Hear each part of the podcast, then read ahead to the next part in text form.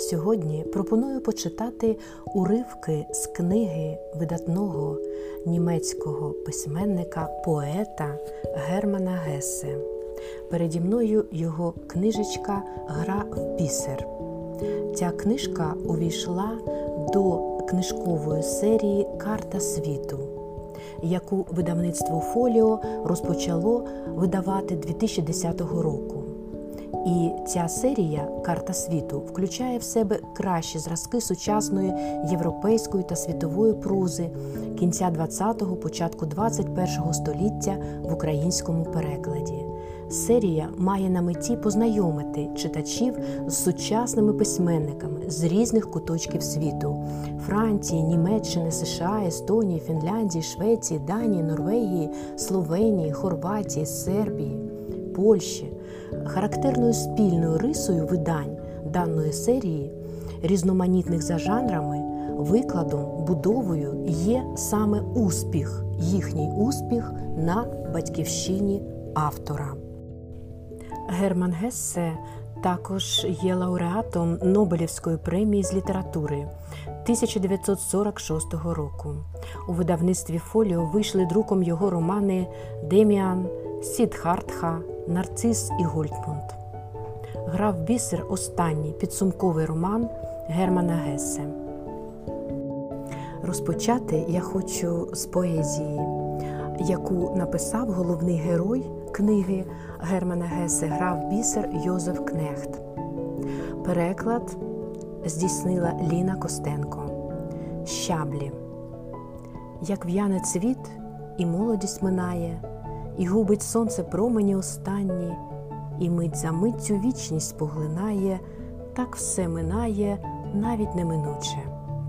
І сталість є лиш в цьому проминанні, чи ти людина в світі, чи трава ти, не можеш сам себе перетривати. Це вища мудрість і тому нещадна, і в кожну мить, що має вже промчати, готовий будь навіки до прощання, щоб стрепенуться і наново почати. Хай кличе нас дорога невідома, хай не спиняють радощі, осмути, бо якщо десь відчуємо, що ми вдома, як тільки звикнем, можна й заснути. Тож переходьмо простори й межі, ніде не зупинившись на порозі, бо обрій моря тільки в безбережжі, бо обрій духу тільки у дорозі. А може, й смерть, ота межа остання, новий щабель нового існування, а може, й він несе яку загадку.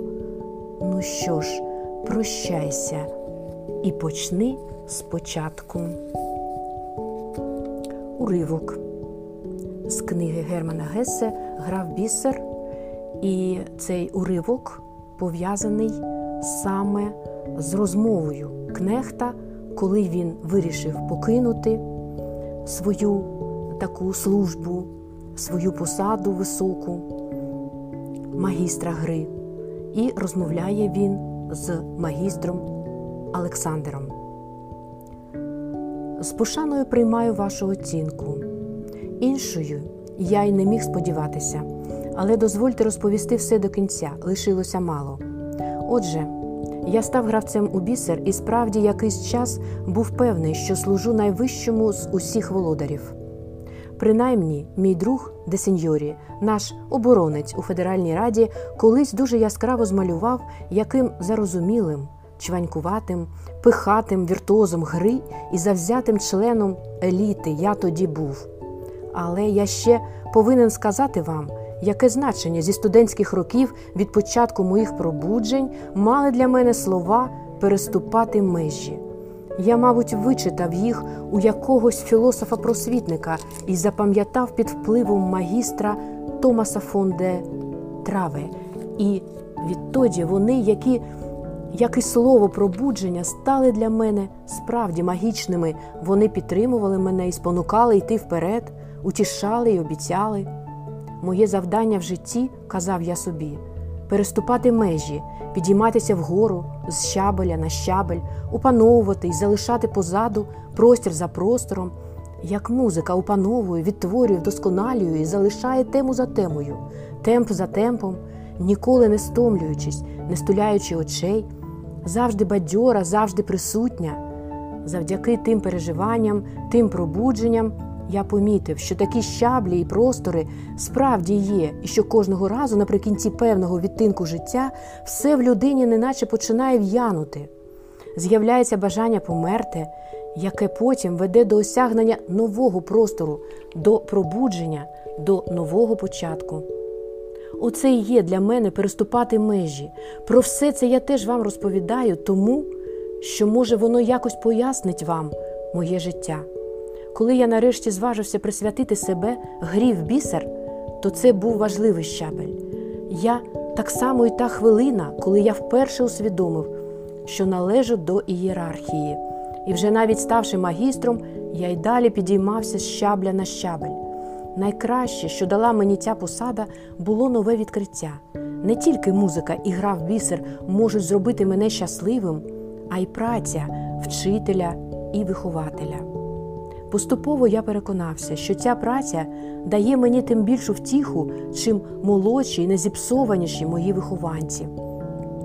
Це відкриття, як і багато інших, з руками привело до того, що мені хотілося працювати з дедалі молодшими учнями, що найбільше мене задовольнило б місце вчителя в початковій школі. Одне слово, уява інколи зваблювала мене до речей, які лежали далеко за межами моїх службових обов'язків.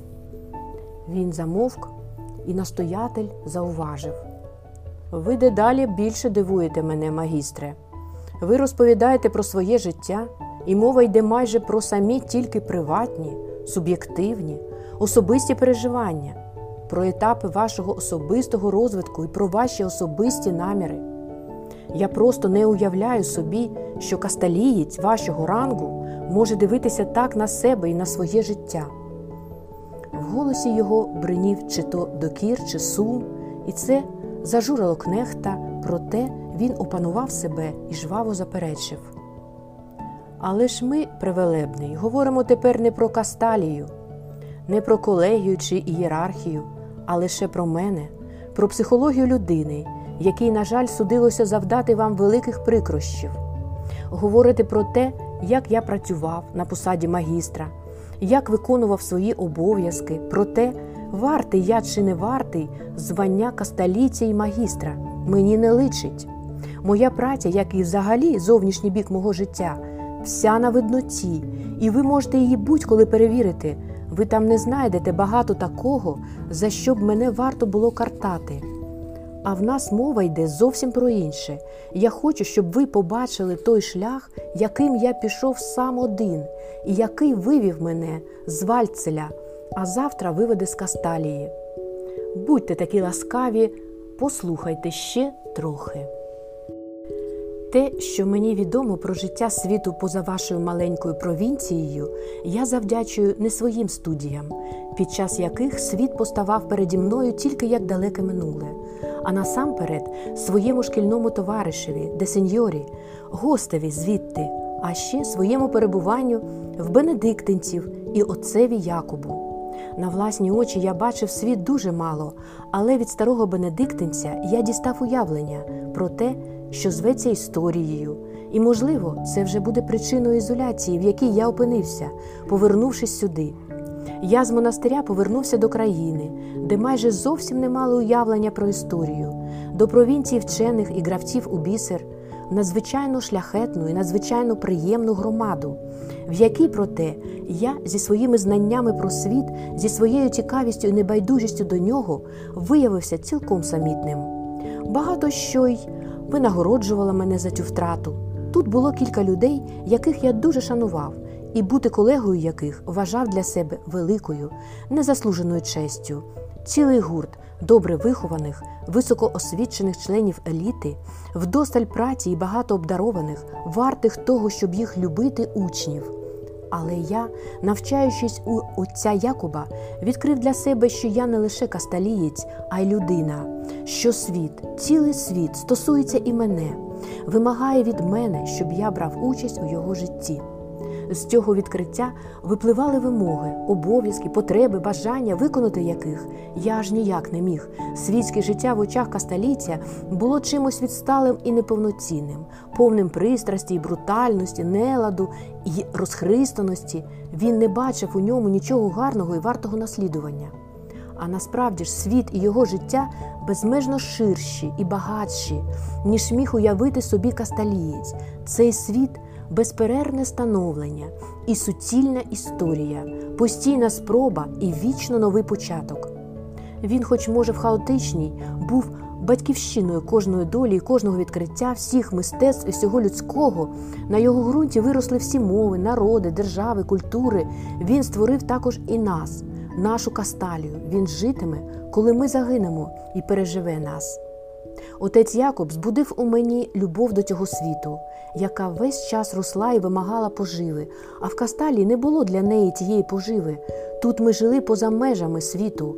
Ми самі були маленьким, довершеним світом, що давно скінчив процес становлення, перестав рости. Він глибоко відітхнув і хвилину помовчав. Оскільки настоятель не озивався і тільки очікувально дивився на нього, кнехт задумливо кивнув йому і повів далі. Отже, я мусив багато років нести подвійний тягар. Мені треба було керувати великою установою і відповідати за неї. І треба було погамовувати в собі любов до зовнішнього світу.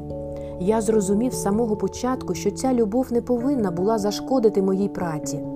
Навпаки, вважав я, праця повинна була мати від неї користь. Якщо я навіть, хоч думаю, що цього не було, виконував свою роботу трохи гірше, не так бездоганно, як можна сподіватися від магістра, я все ж таки знав, що в мене чуйніше і живіше серце, ніж у багатьох моїх бездоганних колег, і що я маю що дати своїм учням і співробітникам. Я вбачав своє завдання в тому, щоб, не пориваючись традиціями, поволі, обережно розширювати і підігрівати касталійське життя і мислення, вливати в них свіжу кров, беручи її в світу і в історії, і ласкава доля захотіла, щоб у той самий час за межами Касталії в однієї світської людини з'явилися ті самі почуття і ті самі думки про зближення і взаємозбагачення Касталії і світу. То був Плініо де Сеньорі.